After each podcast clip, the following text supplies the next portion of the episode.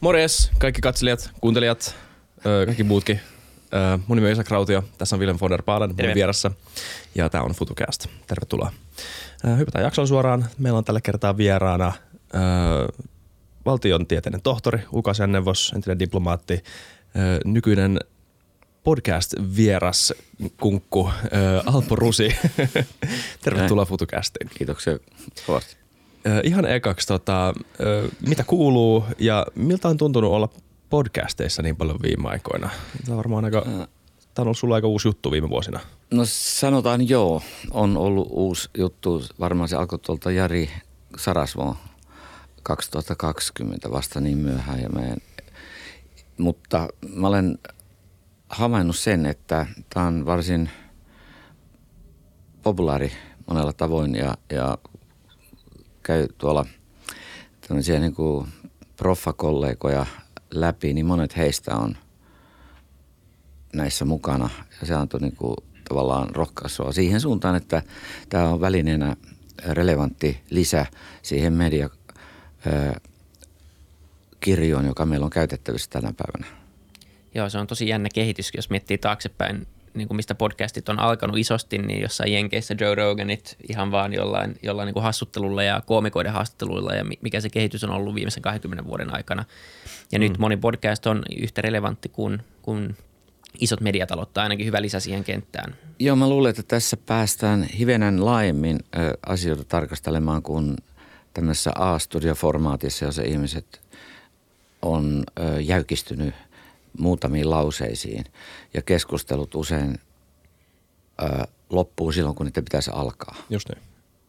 Se on usein se ongelma. Sinänsä A-studio, mä oon katsonut sitä välillä ja kyllä siinä näkyy, sen hyöty on selkeä. Siinä on, se johdonmukaisuus tuo jonkunnäköistä struktuuria siihen, mutta se on harmi se, että siinä ei päästä niihin kahdenvälisiin, no vähän jopa väittelyihin, mitkä on sen keskustelun suola, niiden ideoiden kohtaamisen suola.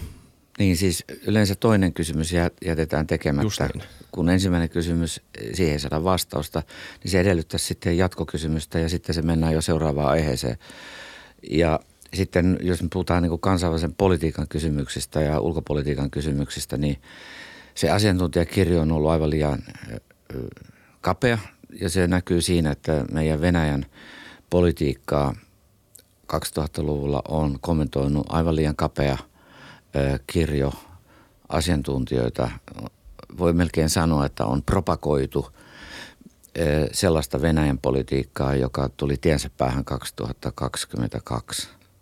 Ja meillä olisi pitänyt olla laajempi mielipidekirjo käytettävissä kansalaisia varten, koska tämä perinteinen ajattelumalli oli tullut tiensä päähän jo – 2000-luvun alussa, mutta sitä perinteistä ajattelumallia jatkettiin aina 2022 talveen.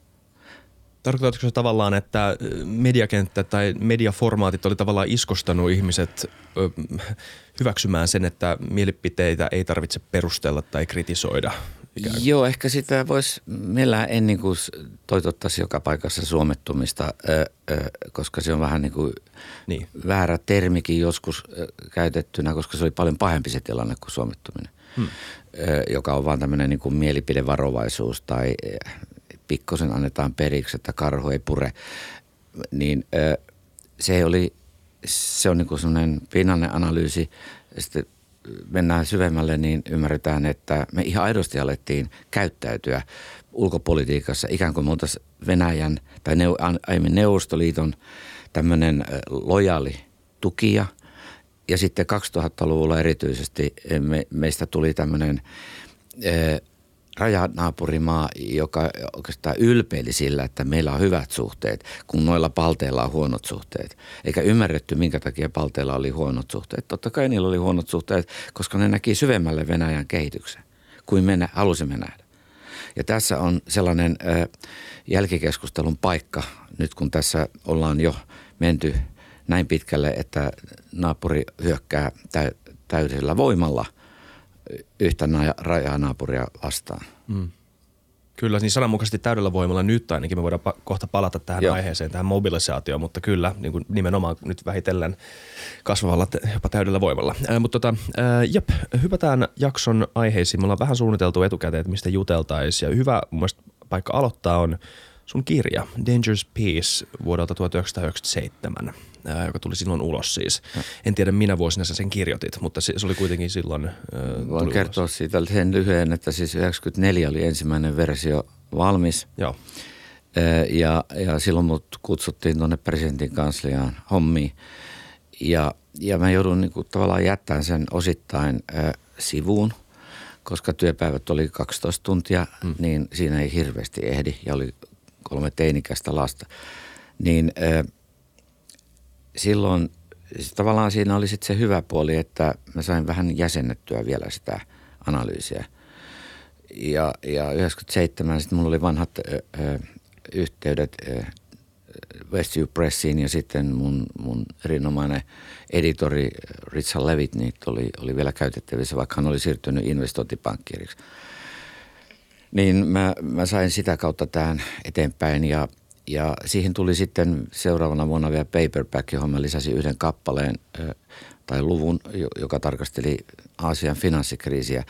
Silloin se niin kypsy ja nämä luvut täsmenty niin, että siihen tuli sellainen ennustettavuus siihen analyysiin, että ensinnäkään ei tule olemaan mikään rauhanomainen maailmanjärjestys, vaan tulee olemaan uusiin ryhmittymiin rakentuva, kilpaileva – sekä ideologisesti että, että voimapoliittisesti kilpaileva maailmanjärjestys ja sitä vähän paheksuttiin jopa niin kuin, kun siinä oli Foreign Affairsissa arvio Ike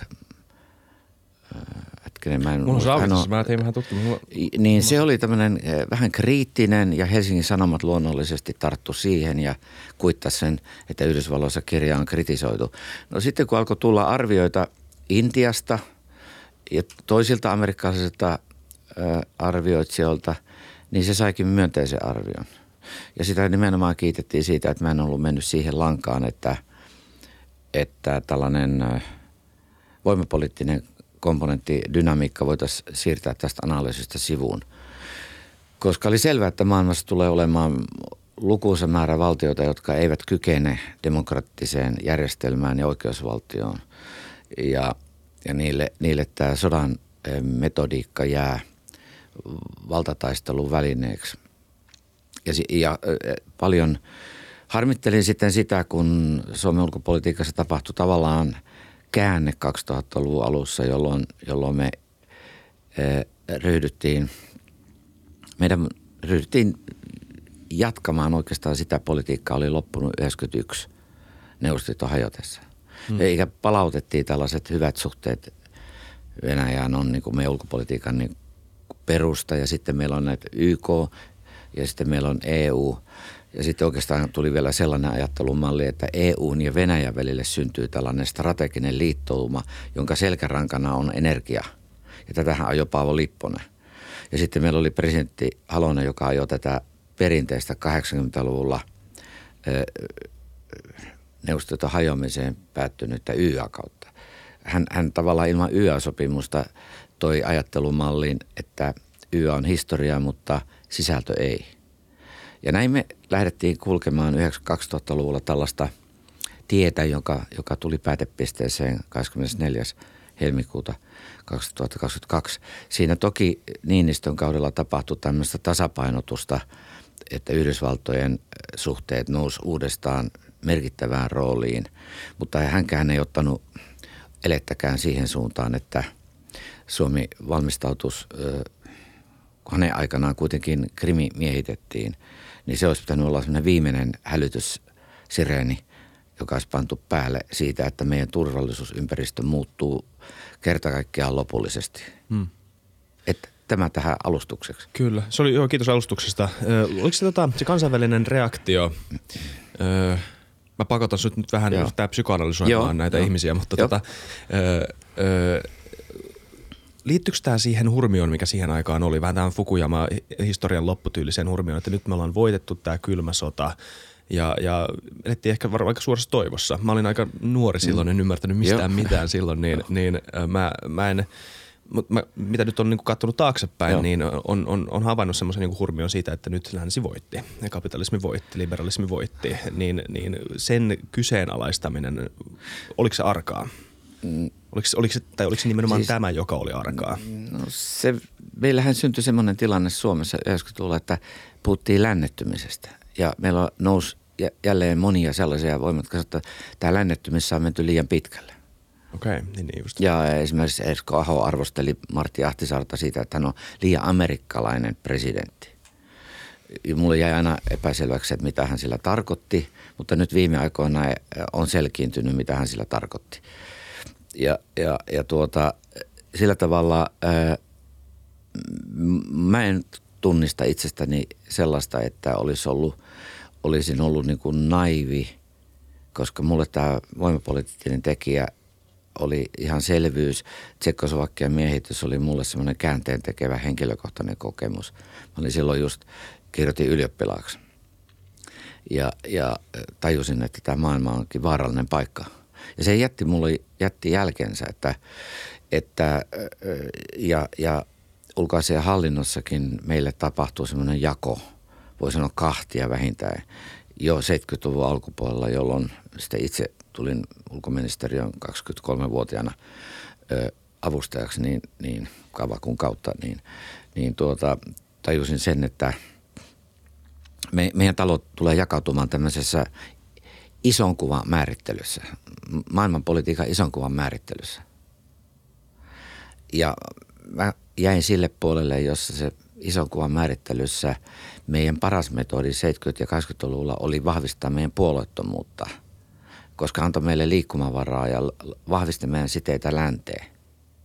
Kun meillä oli taas sitten toinen koulukunta, joka arvioi maailmaa niin, että meidän pitää tässä isossa itälänsi-kriisissä ymmärtää enemmän vähitellen tätä idän rauhanpolitiikkaa, joka ymmärrettiin rauhanpolitiikaksi. Ja tässä tavallaan 80-luvulla tämä meidän puolettomuushan kuivu. Ja nyt sitten kun Ja tässä tullaan, kun puhutaan idästä, puhutaan Venäjästä. eikö joo, vaan? joo, joo, ja just niin. sitten, sitten Kiinasta ja Kiinnosta koko, just, joo, just, just. vaikka Kiina ja Venäjällä oli oma kylmäsotansa, semmoinen minikylmäsota koko kahe, vielä 80-luvunkin. Ja sehän on osa tässä nyt tässä nykyisessä asetelmassa ymmärrettävä, miten se menee. Ja, ja tuota, tällä tavalla, sitten kun 90-luvulle tultiin, niin me, meillä oli tämmöinen identiteettikriisi, mihin me kuulutaan, itä vai länteen.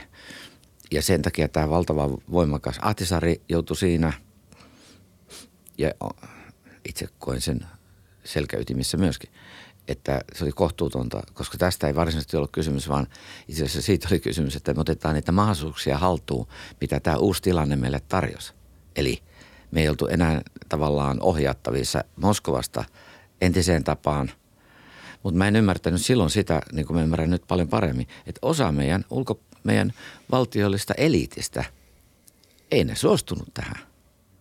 Ne oli ollut 20 vuotta yhteistyössä Moskovan äh, lähettämien peitediplomaattien ja varsinaisten diplomaattien kanssa, joten tehtävänä oli alistaa Suomea pala palalta alemma, niin kuin enemmän ja enemmän kiinni Venäjän intresseihin. Ja, niin, niin t- ei tämä väki suostunut. Paavo Lipponen nimenomaan korosti ennen kuin tuli pääministeriksi kirjoituksissaan sitä, miten Suomi tulee pitämään huolen siitä, että Euroopan unionin jäsenenäkin Venäjän asiat hoidetaan Helsingissä eikä Brysselissä, mitä Suomeen tulee. Ja tätä hän veti sitten niin pitkälle, että hän katsoi, että pohjoinen ulottuvuus, joka hän omissa nimissään pani liikkeelle syyskuussa 1997, että se pohjoinen ulottuvuus tarkoittaa strategista liittoa Venäjän ja EUn välillä. Ja vähitellen me pääsemme eroon tästä Naton, Naton rakenteesta. Nythän Mauno Koivisto 2009 Ylen haastattelussa totesi, että ennen me oltiin joidenkin mielestä rähmällään itään, mutta nythän me ollaankin rähmällään länteen. Koivisto oli se, joka voimakkaasti ajoi sellaisia ajatusrakenteita edelleen entisenä presidenttinä, että tuonne länteen ei pidä sitten mennä yhtään pitemmälle, vaan että semmoisen suomalaisen itsetunnon ja itsenäisyyden mm, niin kuin, merkki on se, että me pidämme huolta siitä, että vain EU-tasolla tapahtuu se meidän integraatio. NATOon ei missään nimessä. Se oli toinen Koiviston teesi siinä 2009 hmm. haastattelussa. Ja sitten kolmas teesi oli se, että Baltiamaathan eivät olisi itsenäistynyt ilman Neuvostoliiton hajoamista. Että niitä on turha yrittää niin kuin ylvästellä sillä, että heillä on ollut joku tämmöinen itsenäisyysliike. Se tuli ihan niin kuin armolahjana. Ja tämäkin on väärä analyysi. Ilma voi sanoa, että se on ihan päinvastoin. Baltian maiden itsenäisyysliikehdintä oli se, joka viime vaiheessa murti kamelin kaula ja, ja tuota, johti sen valtataisteluun Moskovassa.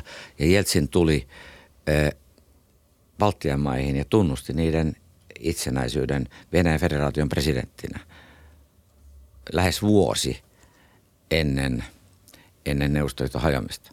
Eli ö, meillä on ollut tällaisia niin kuin tähän turvallisuuden isoon kuvaan liittyneitä erimielisyyksiä. Ahtisaari ei varsinaisesti ollut tässä mikään sitten loppuun saakka ö, niin sanotusti linjan vetäjä, koska hän ö, sitten varsinkin 98-99 hyväksyi aika pitkälle tämän Lipposen mallin ja heitti pyyhkeen kehään, en, pyyhkeen kehään 99 Kosovon prosessin aikana. Hmm. Että se siitä, mutta hän teki oman työnsä siis muutaman vuoden ajan. Erityisesti pidin tärkeänä Baltian maihin yhteyksien vahvistamista, koska Koivisto aikana ne oli todella jäässä. Ja sitten taas 2000-luvulla alko, ne jäätyi uudestaan, koska Halonen halusi nähtävästi jäädyttää niitä antamalla näitä lausuntoja, jotka loukkasi paltteja. Hmm. Koivisto myöskin. Missä sä luulet, että se johtuu? Totta kai vaikea tietää, mitä ihmisten päässä on liikkunut, mutta mistä se johtuu, että, että oli niin kova haluttomuus integroitua enemmän länteen ja kuitenkin pysyä? Onko se naiviutta, oman edun ajamista, ideologista, ää, ideologista tai ymmärrettömyyttä? kriisi. Hmm. Sitä se on, joka syntyi pitkästä ää, YA-kaudesta. Hmm. Ja me alettiin ajattelemaan sillä tavalla, että meillä on tämmöinen erityisrooli, me ollaan erityistapaus. Ja me, me osataan Venäjää, niin kuin ymmärretään Venäjää enemmän kuin esimerkiksi nuo paltit, joita, joita kohdeltiin hyvin hävyttömästi jopa korkealta tasolta ymmärtämättä ollenkaan. Vasta nyt Sanna Marin on – myöntänyt sen, että me oltiin väärässä. Mutta meillä on ollut tämmöinen ulkopoliittinen oppositio Suomessa tosin hajallaan ilman poliittista järjestäytymistä. Ja katson, että itsekin kuulun siihen, koska jo 2000 ö, esitin rakentavan keskustelun käynnistämistä, että voisimme liittyä seuraavassa laajennumisvaiheessa NATOon. Ja tämähän oli sama kuin olisi sulkenut itsensä Suomen vaikuttajien joukosta niin kuin suoralta kädeltä. Ja, ja näinhän tässä kävi omalta osaltani, mutta se ei tarkoittanut sitä, että ja monille muillekin, jotka, jotka, jotka siis alkoi, leimattiin lännettäjiksi ja se on hyvin epämiellyttävä leima siis tässä mielessä, että kun ei mitenkään määritellä sitä. Ja, ja kyllä mä katson, että tuolla Venäjän tehtaankadun ö, organisaatiossa niin ö, oli suomalaisia – kontakteja ja apureita 2000-luvulla, jotka heitti pensaa tuleen tai vettä myllyyn tässä suhteessa. Ei se ole sattuma, että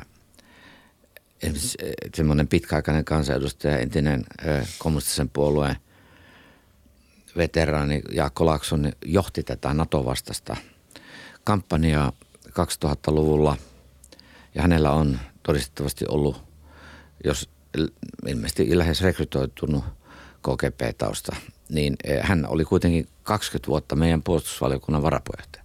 Tämä, tämä asia, että meillä ei kymmenen sodan alussa, lopussa, neuvostoliitto hajottaa, tehty selkeää ö, puhdistusta meidän valtiohallinnossa ja politiikassa, taloudessa, niistä henkilöistä, jotka todistettavasti ovat tehneet yhteistyötä Neuvostoliiton tiedustelun kanssa, niin se oli suuri virhe.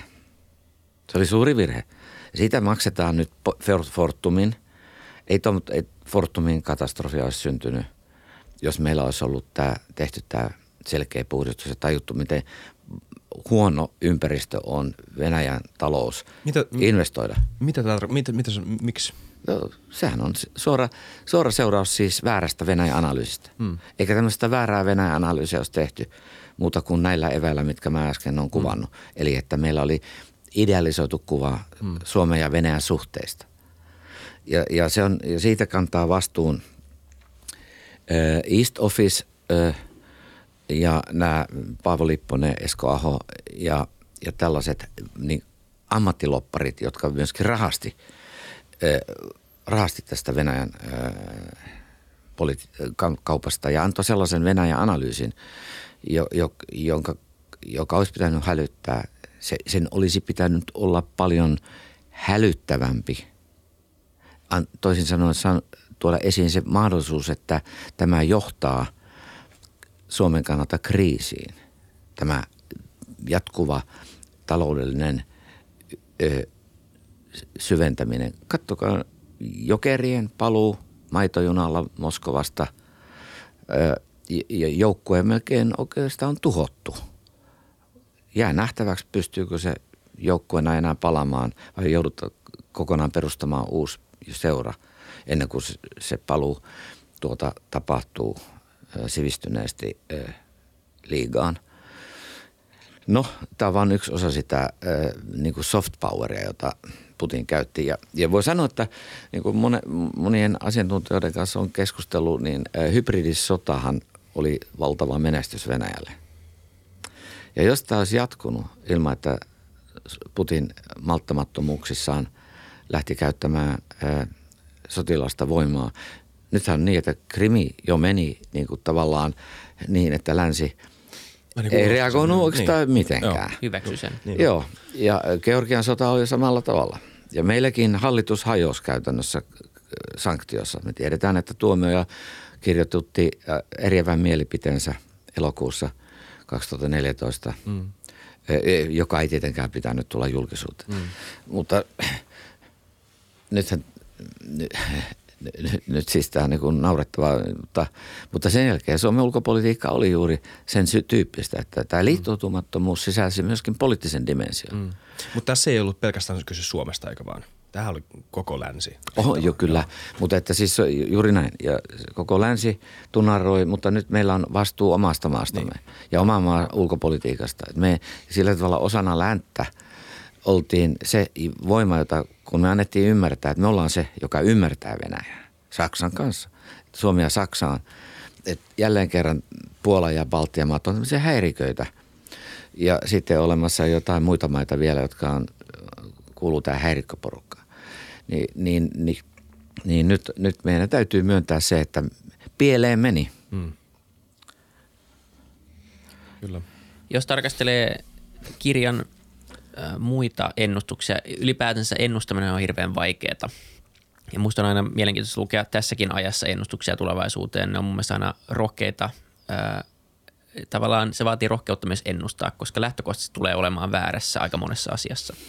Ähm, mutta jos katsoo taaksepäin, nyt on kirjan julkaisusta kulunut semmoinen 25 vuotta, eli meillä on Joo. suhteellisen paljon ymmärrystä ja tietoa siitä, mitä tapahtuu. Ähm, niin jos kriittisesti arvioisit itse omaa – kirjaasi, niin mitkä asiat osu oikein ja missä olit ehkä väärässä? Tämä, hyvä kysymys.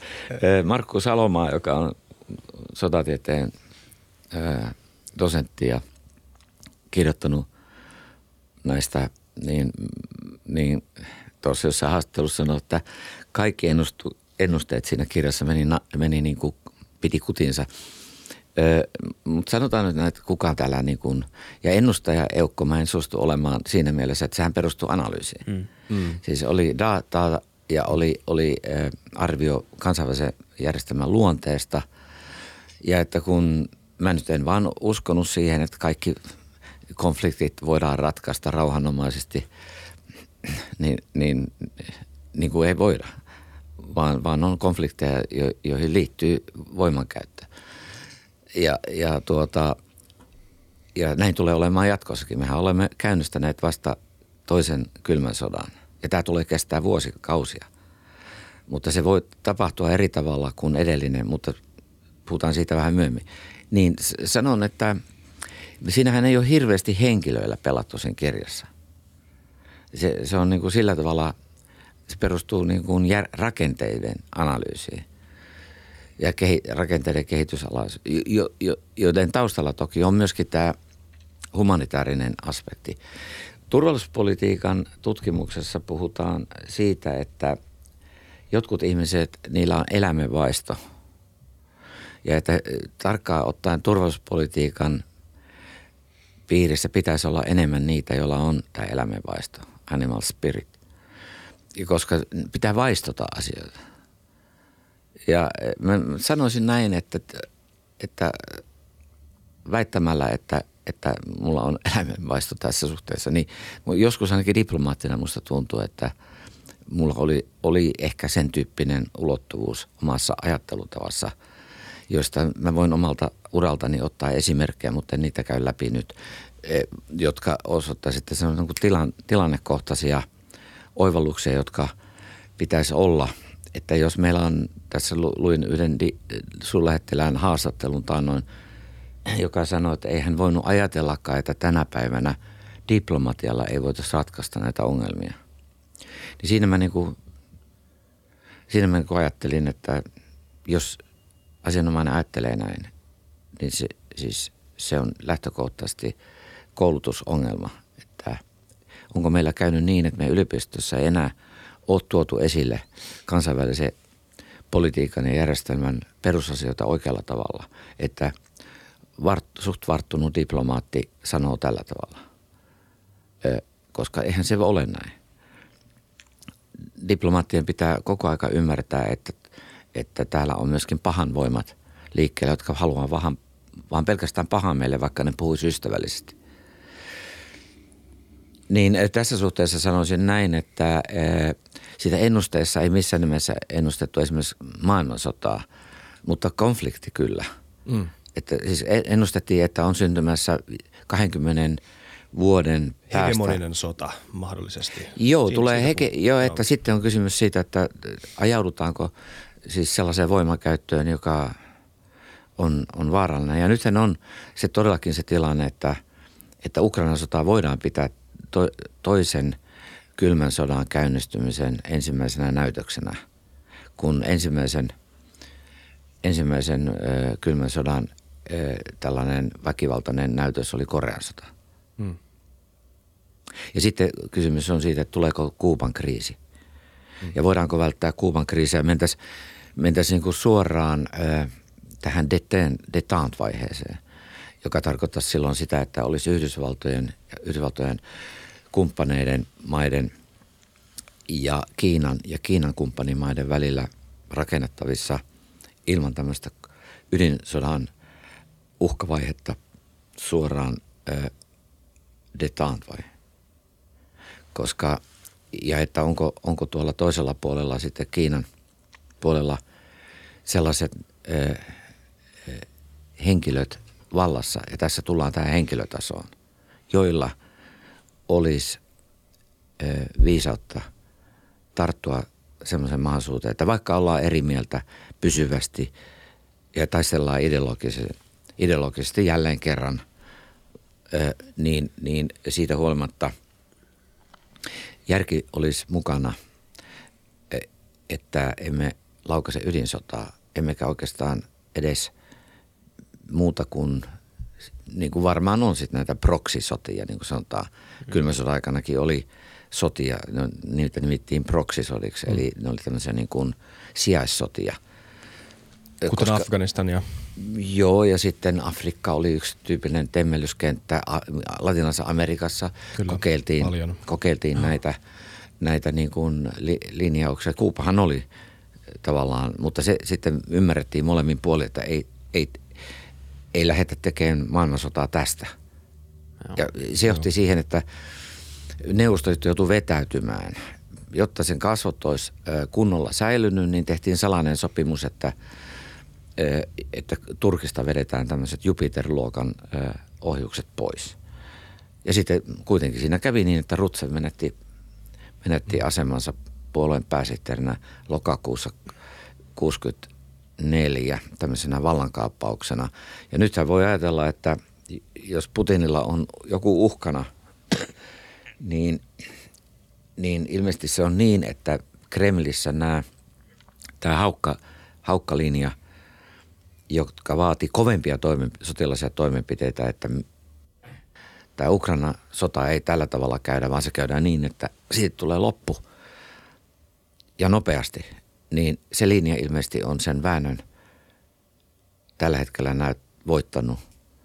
Ja siellä on jo sitten omat henkilöt valjastettu mahdollisesti Putinin seuraajaksi, kuten Dimitri Patrushev, eli tämän nykyisen pääsihteeri, turvallisuusneuvoston pääsihteerin poika, joka on – maatalousministeri ja Akatemia käynyt 77 syntynyt äh, kaveri. Hmm. Tällaisia spekulaatioita tuolla kulississa kuulee. Okei, okay. okei, pistetään toi mieleen, tämä spekulaatio.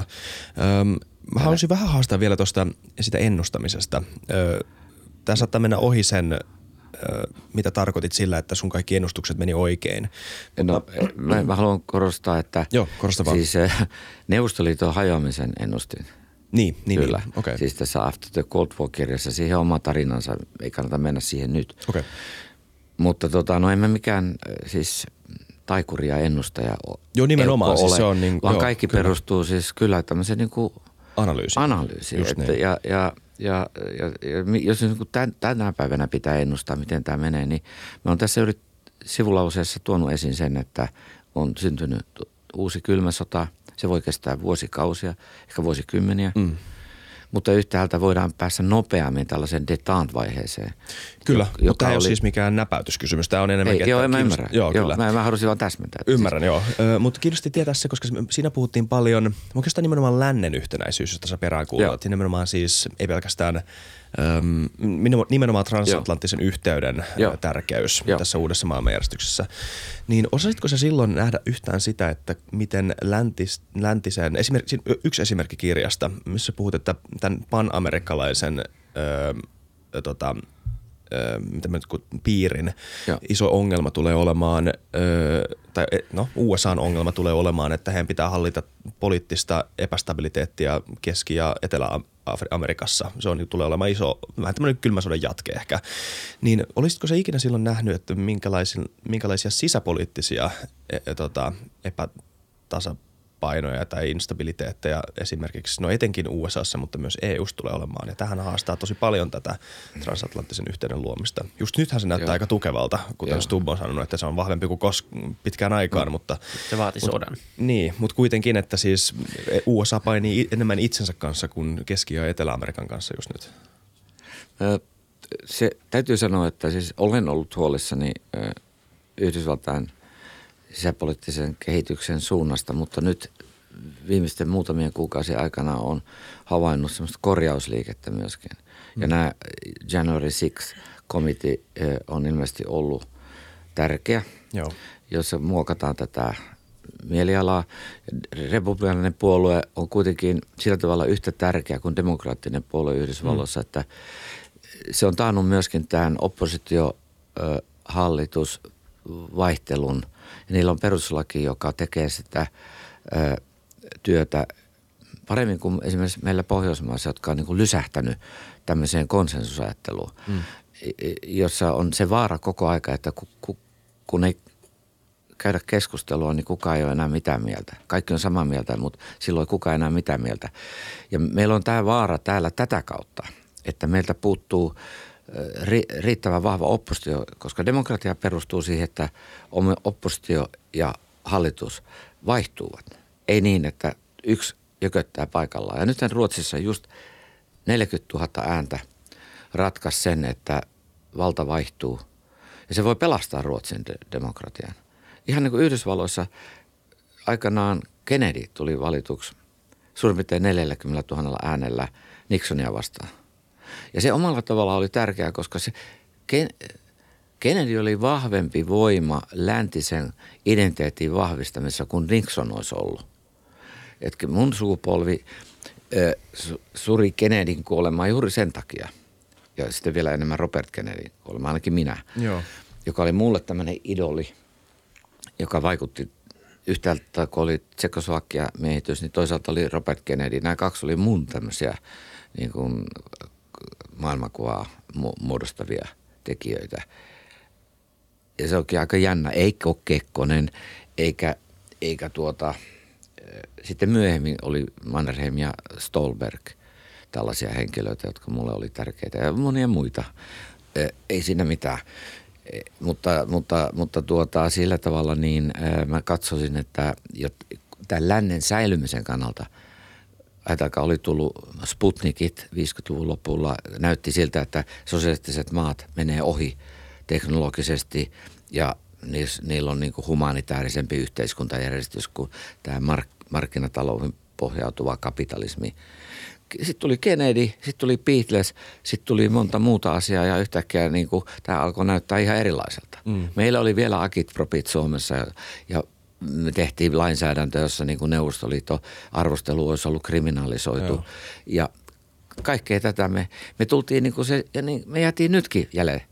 Me ollaan nytkin tavallaan tullaan viimeisessä hetkessä tälle niin kuin, että uskalletaan ymmärtää se, että sananvapaus, markkinatalouden, vaikka säädeltykin markkinatalous, tai sanotaan sääntöperäinen markkinatalous ja oikeusvaltio ennen muuta – siinähän me on rämmitty, rämmitty tosi pahasti. Mm. Ja Suomesta tuli Euroopan neuvoston jäsen vasta 89.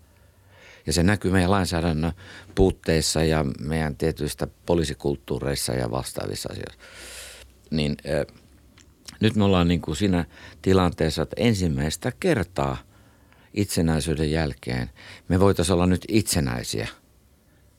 20- ja 30-luvullakin meillä oli paljon enemmän jotain semmoista itsenäisyysidentiteettiä kuin meillä oli kylmän sodan aikana, jolloin me jotenkin muovattiin itsemme, itsenä, meidän itsenäisyys muovautui sellaiseksi, miten nyt sanoisi, että siinä pitää olla osittain tämmöinen niin kuin valtiouskollisuus. Niin. Et, et, et me, me, et suomalaiset ei voi olla kunnon kansalaisia, ellei ne samaan aikaisesti ole tämmöisiä valtiouskollisia ihmisiä. Ja kun valtion pitäisi itse asiassa olla, se pitäisi olla vähän niin kuin toisinpäin. Toisinpäin uskollinen kansalaisille. Joo, niin, valtion just. pitää olla meidän palveluksessa, eikä meidän valtion palveluksessa. Et me, me nyt oltaisiin semmoisessa tasapainotilanteessa jatkossa, että valtiota on kyllä suojassa ö, niitä, niille, jotka ei jaksa mm. tai ei pysty. Ja se, se olisi niin kuin hyvä asia. Mutta sitten toisaalta niin ö, meillä olisi niin kuin kunnioitettaisiin erilaisuuksia. Kyllä. Ja, ja olta, annettaisiin niin kuin ihmisten puhua vapaasti eikä heti pilkata, jos se on vähän eri mieltä aiemmin tuossa, kun sanoit Alpo lännettäjä, ja se, niin. se oli niin kuin jotenkin kirros, mä en tiedä, mä en, niin kuin, mä en, mä en jotenkin ymmärrä. Mä, mä, mä, mä oon lännettäjä, oot niin, niin just todeta, että ehkä meidän sukupolvelle tämä kuulostaa niin kuin vaikeammalta ymmärtää, kun me ollaan kasvettu maa, maahan, tai me nähdään, näen ainakin itse Joo. Suomen osana länsimaita ihan niin kuin alusta loppuun. Mm. Mutta se on myös se, on se että me ollaan synnytty siihen erilaiseen maailmaan ja me nähdään tämä ja ehkä myös meidän sukupolven ja nuorempien mukana tämä tilanne lopullisesti muuttuu, koska meillä on myöskään sitä taakkaa siitä kaikista vanhasta tiedosta ikään kuin. Tota, e, tässä on semmoinen asia, että mä oon niin kuin ajatellut, että yksi osa, mikä meillä puuttuu, on esimerkiksi meidän kommunistisen puolueen e, todellisen vaikutusvallan e, niin kuin tarkastelu. Se, että se oli rahoitettu Moskovasta ja mitkä muut osat meidän poliittista järjestelmää sai taloudellista tukea Moskovasta. Ja ei ole ilmaisia lounaita, niin kuin tiedetään. Ja se on niin kuin yksi osa. Ja kuinka paljon tämä vaikutti 2000-luvulla ja vielä oikeastaan jotkut sunkin sukupolven nuoret poliitikot on ikään kuin ymmärtämättä tätä, mitä on ollut. ja mitkä vaikutus. Mä, jos nyt olisin esimerkiksi vasemmistoliiton piirissä vaikuttava poliitikko, niin mä perustasin kokonaan uuden puolueen. Totaisin, että tämä on niinku nähty, tämä liike.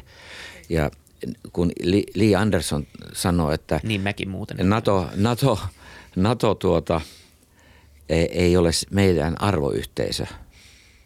Hän sanoi ton tuossa talvella. Mm. Niin kukaan ei tarttunut siihen ja se oli itse asiassa aika kova kanta. Niin mä kysyn, mikä sen arvoyhteisö on NATO-yhteisön vaihtoehtona? Mm. Okei, okay, Sveitsi. Mä myönnän sen, mutta eihän sveitsiläiset joka ainut tietää sieltä ilman NATO ei ole Sveitsiä. Mutta, mutta, mutta tota, mehän ollaan nähty, ettei NATO ole mikään yhtenäinen arvoyhteisö. Me, siellä on paljon sisäistä eri puraa, puhutaan esimerkiksi Turkista, niin Joo. ei ole välttämättä niin typerästi sanottu, eikö vaan? E, e, ymmärrystä tähän. Joo. Joo. Totta kai mä ajattelin myöskin näin, että joo. eihän se mene noin, mutta sehän oli tölväsy NATOa vastaan. Sure, Okei, okay. joo, ymmärrän. Sehän ei ollut niin kuin, mm. Siinä käytettiin vaan tämä arvoyhteisö. Jokainen meistä käsittää, että NATO ei ole äh, siis mikään... Äh, miksi nyt sanoa, Strömsö. Niin. tai tai tota, tota Sandhamen. Mm. Mutta se, se, se, se, mä koinkin sen tämmöisenä viimeisenä tölväsynä mm. sitä vastaan, että se on militaristinen Joo. ympäristö ja ja sittenhän tuli tällaista keskustelua, että ei saisi niin militarisoida EUta ja Suomen ulkopolitiikkaa. Ja tässä on, tämä on hyvin tärkeää, tärkeää tuoda esiin, että – mitä militarismilla tarkoitetaan tai ei tarkoiteta. Ja, ja tuota, se ei ole militarismia, että kenraalilla on uniformu, vaan se on, se on siis sen järjestelmän, jotta, jotta armeija voi toimia. Me on nyt nähty Ukrainassa, että se sellainen armeija, jossa on selkeät jär, järjestelmät ja voimivaltasuhteet ja muut, si, siitä tulee jotakin. Ja sitten sulla on semmoinen niin kuin rak, lauma niin kuin rikollisia, jotka niin kuin tappaa ja riehu. Tämä nähtiin Bosniassa, miten hirvettäväksi se sodankäynti muodostui, kun se oikeastaan kohdistui siviilejä vastaan. Hmm. Sota, sota pitäisi ratkaista sotilaiden välillä, eikä niin kuin, niin kuin se nyt näyttää kehittyvän, että se kohdistetaan siviileihin. Mutta tässä oikeastaan tämä venäläinen sodankäyntikäsitys verrattuna – siihen käsitykseen, mitä esimerkiksi Natossa opetetaan sodankäynnistä. Ei, ei NATO-sotilaita, NATO-maiden sotilaita opeteta tappamaan siviilejä, vaan suojelemaan siviilejä, myöskin sodan olosuhteissa. Se on vaan ihan taatusti näin. Kyllä. Mä oon ollut kentällä töissä riittävästi, mä tiedän tämän Balkanilla. Ja, ja sitten tämä ero on tässä. Ja, ja kun ne talvisota syttyi, niin pommituksestaan kohdistui Helsinkiin siviilikohteisiin, vaikka sitten neuvostoliitto yritti välttää, väittää, että me, me yritettiin sotilaskohteita Helsingissä, mutta nehän tuli niin kuin siviilikohteisiin. Ja sehän herätti maailmalla suurta huomiota, että onpa törkeetä, että nyt Neuvostoliitto kohdistaakin tämä sodan sivilejä vastaan. Mutta mehän, me olisi pitänyt tietää esimerkiksi iso viha ajalta, miten – miten venäläiset toimi. Ihan samalla tavalla kuin ne toimi nyt Butsassa. Ne toimi tuolla Pohjanmaalla. Jos miettii sodan seuraavia askeleita, mun mielestä se oli mielenkiintoinen sanotus sille, mitä ehkä itse olenkin miettinyt, että, että mitä jos tästä tuleekin, tai näyttää siltä, että tästä voi hyvinkin tulla tosi pitkäaikainen konflikti. Ja että sitä tarkastelisi ehkä uuden kylmän sodan kautta, niin on, on mun mielestä ihan mielenkiintoinen ajatus. Niin niin tota, miten tätä pitäisi analysoida nyt Venäjällä? Tätä äh, jaksoa nauhoitetaan siis, mitäs nyt tänään on keskiviikko 21. päivä, ollaan kello 12 suunnilleen. Se tieto, mitä meillä on nyt on, on, on tämä. Mutta tota, eli Venäjällä on iso liikekannallepano ää, äh, käynnistymässä, tai siitä ainakin puhutaan nyt isosti. Osittain. Kyllä. Ja tota, niin miten tässä pitäisi ajatella äm, nyt seuraavista askeleista? Niin, sanoisin, nostaisin tämän semmoiseen laajempaan kehykseen, että – 2015 Putin piti puheen YK, jossa hän sanoi, että tämä nykyinen maailmanjärjestelmä on epäoikeudenmukainen. Ja se pitää vaiht- se, se, se pitää, sen tilalle pitää tulla uusi maailmanjärjestys. Okay? Siihen liittyy eh, nämä, myöskin nämä Venäjän ehdotukset, että Eurooppaan pitää tehdä uusi turvallisuussopimus. Tämä etyk-perusteinen turvallisuusjärjestelmä pitää muuttaa Euroopassa uuden, tavallaan uuden jaltan perustamiseksi. Ja tähän liittyy tietysti siis Kiinan. Ja nyt ilman Kiinan lupaahan ei ole tätä Ukrainan sotaa. Ei, ei, ei Putin lähte, lähtenyt Ukrainaan niin kuin soitellen sotaa, vaan sillä tavalla, että hän oli varo, varmistanut sel, selustan. Nyt on ky- kysymys siitä, että kun tämä meni vähän huonosti, niin tämä sota, niin millä tavalla Kiina tässä vaiheessa niin kuin tähän suhtautuu? Varmasti ei vedä tukeaan pois, vaan antaa tämä mennä.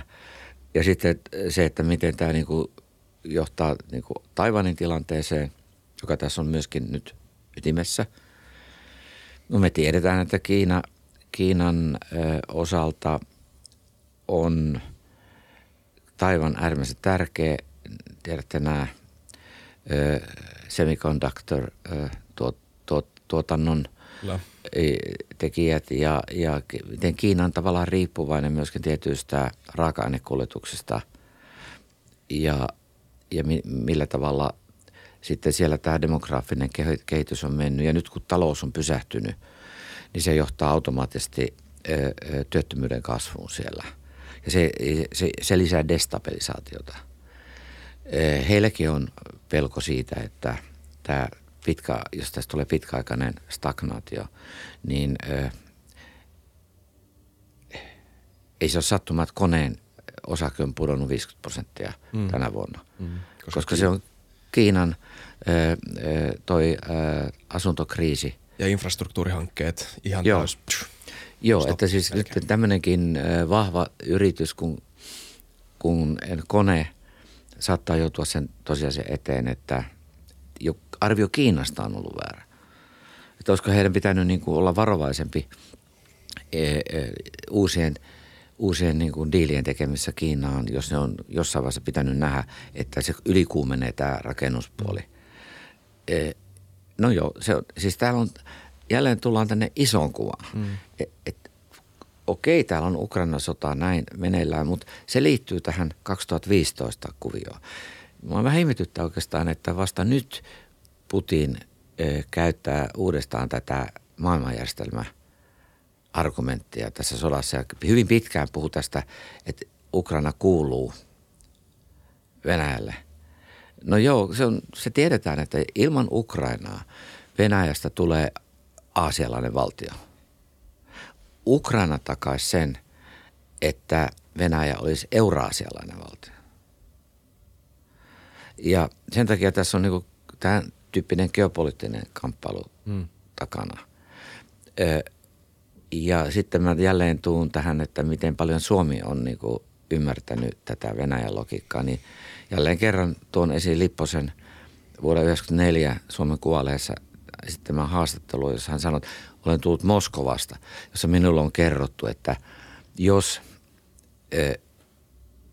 Valko-Venäjä ja Ukraina pyrkivät läntisiin rakenteisiin, niin sitten meidän on perustettava sotilasliitto valko ja Ukrainan kanssa. 54. Mistä hän on voinut saada tällaisia tietoja? Siis sehän tarkoittaa sitä, että jos tämä on Lipposen maailmankuvassa alkanut vaikuttaa niin, että Suomen politiikkana ei voi olla milloinkaan esimerkiksi Ukrainan tukeminen, koska se olisi vastoin Venäjän intressiä. Niin onko tämä selitys sille, että EU esimerkiksi 99 Suomen puheenjohtajakaudella käynnisti neuvottelut Turkin kanssa ja unohdettiin täydellisesti Ukraina. Hmm. Ja onko tämä semmoinen EU-strateginen virhe, että Ukraina, Ukraina unohdettiin? Hmm. Ja sitten itse asiassa aina on tiedetty se, että Turkki ei voi koskaan tulla EUn täysjäseneksi, koska se on islamilainen maa.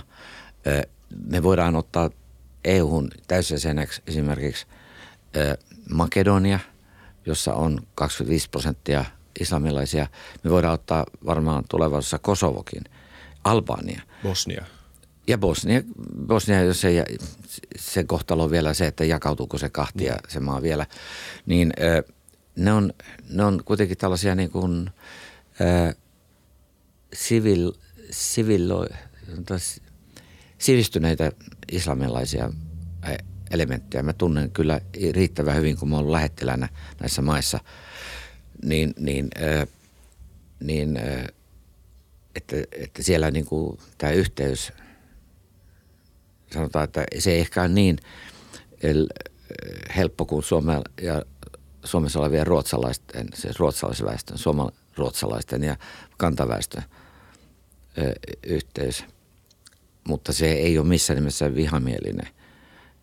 Että se saadaan niin kuin rauhoitettua. Joo. Ja Euroopan unionin integraatiorakenne on sellainen, joka juuri noissa maissa olisi se, joka lopulta rauhoittaisi nämä väestösuhteet. Mutta Turkki on kokonaisuutena sellainen, että mä vaan kysyn tänäkin päivänä, että kenen päässä tämä syntyi tämä ajatus, että – että Turkista tulisi täysjäsen EU. Että kyllä se, siis kumppanuus kyllä ja tämmöinen erityisasema ja vastaavat, mutta täysjäsenyys. Ei ainakaan just nyt. Ei, että kyllä pitää mennä siis kymmeniä vuosia kehityksen eteenpäin, että sitten, mm. mutta ei se ei poissuljettu ja sehän olisi valtava hieno kokonaisuus tietenkin, mutta jälleen tullaan näiden realiteettien kanssa tekemisiin, mm. että – ei tiettyjä historiallisia kehityksiä ei voida niin kuin nopeuttaa niin paljon, että loikataan sata vuotta eteenpäin. Kyllä. Puhutaan vielä hetken Kiinasta. Joo. Meillä on vähän aikaa tota, vielä puhua näistä, niin puhutaan Kiinasta. meillä oli, kyllä me muutama jakso ollaan Kiinasta tehty tässä viime aikoina. Viimeisimpänä ehkä Tuuli Koivun kanssa, Nordean pääekonomistin kanssa. Se oli tosi niin kuin, talouskeskeinen Joo. analyysi. Joo. Siinä kysyttiin kysymystä, että romahtaako Kiinan talous. Tuli Koivun mielestä ei todennäköisesti, mikä nyt vaikuttaa siltä, että no Kiina on kuitenkin autoritäärinen valtio, jolla on massiiviset tota, valuuttareservit ja mm. erilaisia keinoja ylläpitää sitä. Niin. Siis jos ei muuta, niin jopa niin kuin viimeistellä nämä infrastruktuurihankkeet tai asuntojen rakennukset siis tarvittaessa, jos, se, jos, se, jos näyttää siltä, että nämä ihmiset, jotka nyt välttämättä saakaan kotiaan alkaa mellakoimaan, niin heillä on kyllä keinoja ainakin niin kuin lyhyellä aikavälillä korjata, mutta siitä ei näytä hyvältä kuitenkaan heidän osalta pitkällä aikavälillä. Niin, niin, niin tämä hahmotelma tässä uudessa maailmanjärjestyksessä on, tai siis uudessa maailman, kylmässä sodassa on ollut se, että Kiina nousisi länsimaiden rinnalle tämmöiseksi haastajaksi. Näet sä edelleen, että se on nykytilanne tilanteessa varteutettava öö, tota, vaihtoehto ja millä tavalla? O, onko se ratkaisu nimenomaan BRICS-blokki tai, tai jotain muita? Öö, tota, niin, vastaavaan. Öö, järjestelmänä se ei ole vaihtoehto.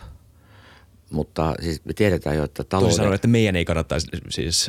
Ei a- adaptoida, että ei, ei, ei kannata mennä joo, siihen ei, lankaan, että ei, siellä ei. se toimii, kun on tämmöinen ryhdikäs politiikka. Ei, ei, ei. Sitä ei kannata markkinoilla. Siis Kiinan ongelma on nimenomaan järjestelmä. Mm. Et tullaan siihen jossain vaiheessa nimittäin e, se kontrolli ylittää, hyö, sanotaan, että hyödyt kontrollista on vähäisemmät kuin – se, että annetaan vapauksia. Joo, siis autoritäärisestä, se pitch viime vuosina Joo. on ollut se, että kattokaa kuinka hitaasti nämä demokratiat reagoi näihin kriiseihin ja ei saa Joo. mitään tehtyä. Mutta mut autoritäär, siis sitä, sellaista niin kuin valtiollista idiotismia ei näy missään muissa maissa kuin autoritäärisessä valtioissa, jotka Joo. ei ole itse Aina. tietoisia, jotka Joo. ei ymmärrä sitä, että mitä kansa ajattelee. Ja, Joo, jo niin täydellisiä, niin kuin mo- täydellisiä massiivisia mokia, jota ei näy, näy samalla tavalla demokratioissa. Joo, siis äh, Suomessakin tämä NATO muuten jäsenyyden kannatuksen raju nousu ohi poliittisen elitin mm. ajattelumallin olisi vi- viittaus vähän siihen, että meilläkin oli tämmöinen niin kuin jäyhä ö, ulkopoliittinen kulttuuri, mutta että kansalaiset kuitenkin ties mm. asioista aika paljon. No joo, mutta järjestelmänä siis Kiina ei tule olemaan ö, haastaja. Mutta talouden painopistehän on siirtynyt Aasiaan, se tiedetään. Mutta sitten toisaalta tässä tapahtuu jo nyt vasta, vastareaktiota, että koska yritykset vetää tuotantojaan pois sieltä, kun siellä on kustannukset noussut. Eli Joo. se vaihe on takana. Yksi globalisaatiovaihehan on loppu. Kyllä. Ja voi olla, että siis globalisaatio siinä muodossa, kun se oli 90-luvulla alkoi, on nyt loppu myöskin. Ja, ja ja tässä suhteessa Kiina on vähän niin kuin häviäjä tässä. Niitä olisi kannattanut ylläpitää tätä globalisaatiota vielä 10-20 vuotta. Ja nyt on tultu siihen vaiheeseen, että tämä niin kuin tökkii niitä Kiinan kannalta. Myöskin ekologia on tullut vastaan niin toisin sanoen siis maan, maan saaste, saasteet on sitä luokkaa ja ilmastonmuutos vaikeuttaa siellä monia asioita – ne joutuu ottaa tällaisia asioita huomioon, joita ne ei ole ottanut hirveästi Joo, huomioon. Vähän paradoksaalisesti sekä kuivuutta että tulvia. Joo. Ne on, molemmat on tota, Et ne joutuu niinku tekemään paljon töitä nyt ihan tämän oman äh, infrastruktuurin kehittämiseksi sellaiseksi, että se, se kestää siis tämän äh, miljardin ihmisen äh, väestön ilman, että siitä tulee tämmöinen äh, – ehkä mä saan tässä kertoa sitä, että kun mä olin 97 mukana neuvotteluissa, jos Kiinan presidentin kanssa kuolleessa kaupungissa, ja siellä ei ollut muuta kuin neuvonantajat ja tulkit ja lähettiläät ja presidentit Jiang Zemin kanssa, niin, niin muistan sen, kun Jiang Zemin selitti, että Kiinasta tulee demokratia niin kuin lännessä, mutta se kestää pitkään – ja että meille tulee oikeusvaltiokin, kuten lännessä. Ja meillä on jo nyt markkinatalous hyvin pitkälle, kuten lännessä. Ja, ja mulle jäi niin kuin mieleen tämä aika voimakkaasti, kunnes sitten 2012, kun Hi tuli valtaan, niin oli selvää, että ja samanaikaisesti Putin tuli valtaan uudestaan tuolla. Niin silloin tapahtui se, että – nämä niin kuin toisensa tämmöisenä auto, autokraatteina. Ja se on semmoinen käännekohta se 2012. Ja siitähän sitten alkoi seurata monia asioita. Ja ehkä mä voisin sanoa näin, että sen tie on nyt päässä. Se tavallaan se 2012 vaihe, Kiina niin kuin kehittyi tavallaan rauhanomaisesti. Se oli nimenomaan se, että rau, peaceful rise – of China oli se teesi silloin. Ja nyt, nyt se on vähän muuttunut ja tullut nämä soft power, eh, Kiina, konfutsialaisuus ja kaikki tämä. Ja pidin tässä luennon tuolla Liettuassa mm, niin eh, Kiinasta niin, ja identiteettipolitiikasta, niin päädyin siihen, että Kiinassahan on itse asiassa pystyttään tämmöistä punaista fasistista valtiota. Mm. Se on etno, etnofas, etno, kansallinen se ideologia ja järjestelmän muutkin e, tunnusmerkit vastaa siis e, tämmöistä uuden tyyppistä fasismia.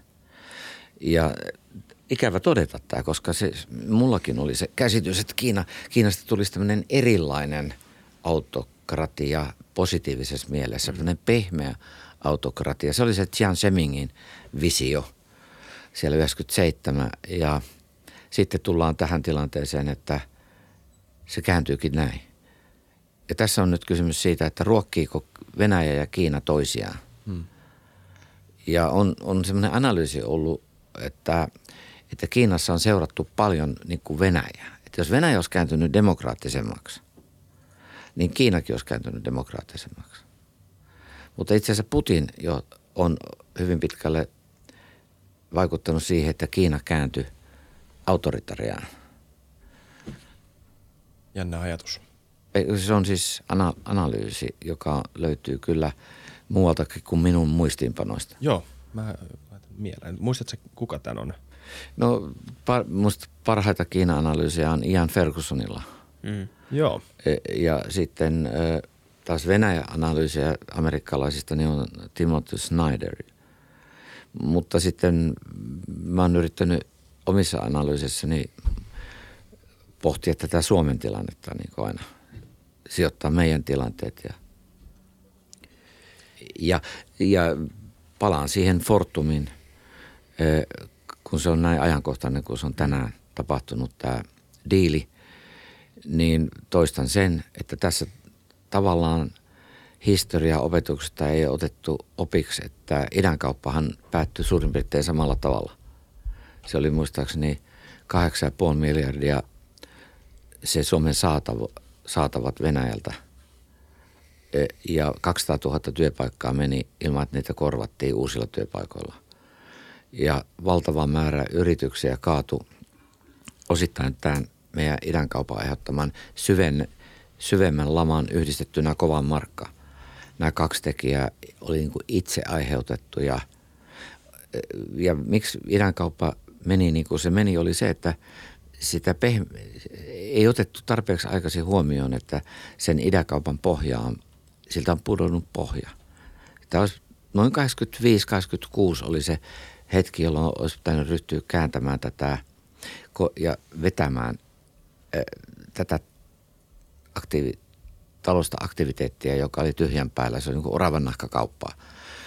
Niin se olisi pitänyt, sitä olisi pitänyt alkaa niin kuin pehmentää. Niin me oltaisiin säilytetty monet yritykset hengissä ja monet itsemurhat jäänyt tekemättä, jos me oltaisiin niin kuin, meidän Venäjän politiikassa olisi tehty r- r- uutta analyysiä.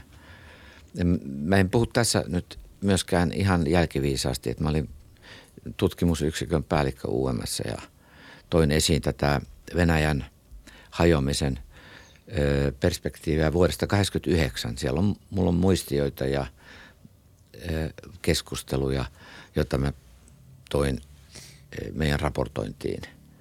Mutta mä en ollut ainoa, mutta meillä oli hyvin pieni tila silloinkin sille. Meillä on niin voimakas se Venäjän ajattelumalli. Mä puhuin tämmöisestä klingeläisestä ajattelumallista, joka, joka hallitsi meidän diplomatiaa. Ja mä pahoin pelkään, että se meidän, meillä on nyt diplomaattinen sukupolvi, joille on aikamoinen shokki, mitä on nyt tapahtunut. Ja joille on vaikea löytää ehkä semmoista ulospääsytietä helposti. Se näkyy tässä viisumikysymyksessä. Mm-hmm. Mutta tämä en halua nyt suuremmin, mutta mut mä oon nähnyt sen, että 2000-luvulla tämmöinen strateginen analyysi ei ole ollut enää meidän diplomaattien koulutuksessa mm.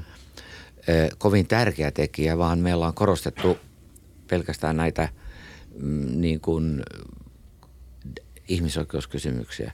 Mutta ihmisoikeuskysymykset on päivänselvä asia, että me pyritään maailmanjärjestelmään, jossa ihmisoikeuksia kunnioitetaan.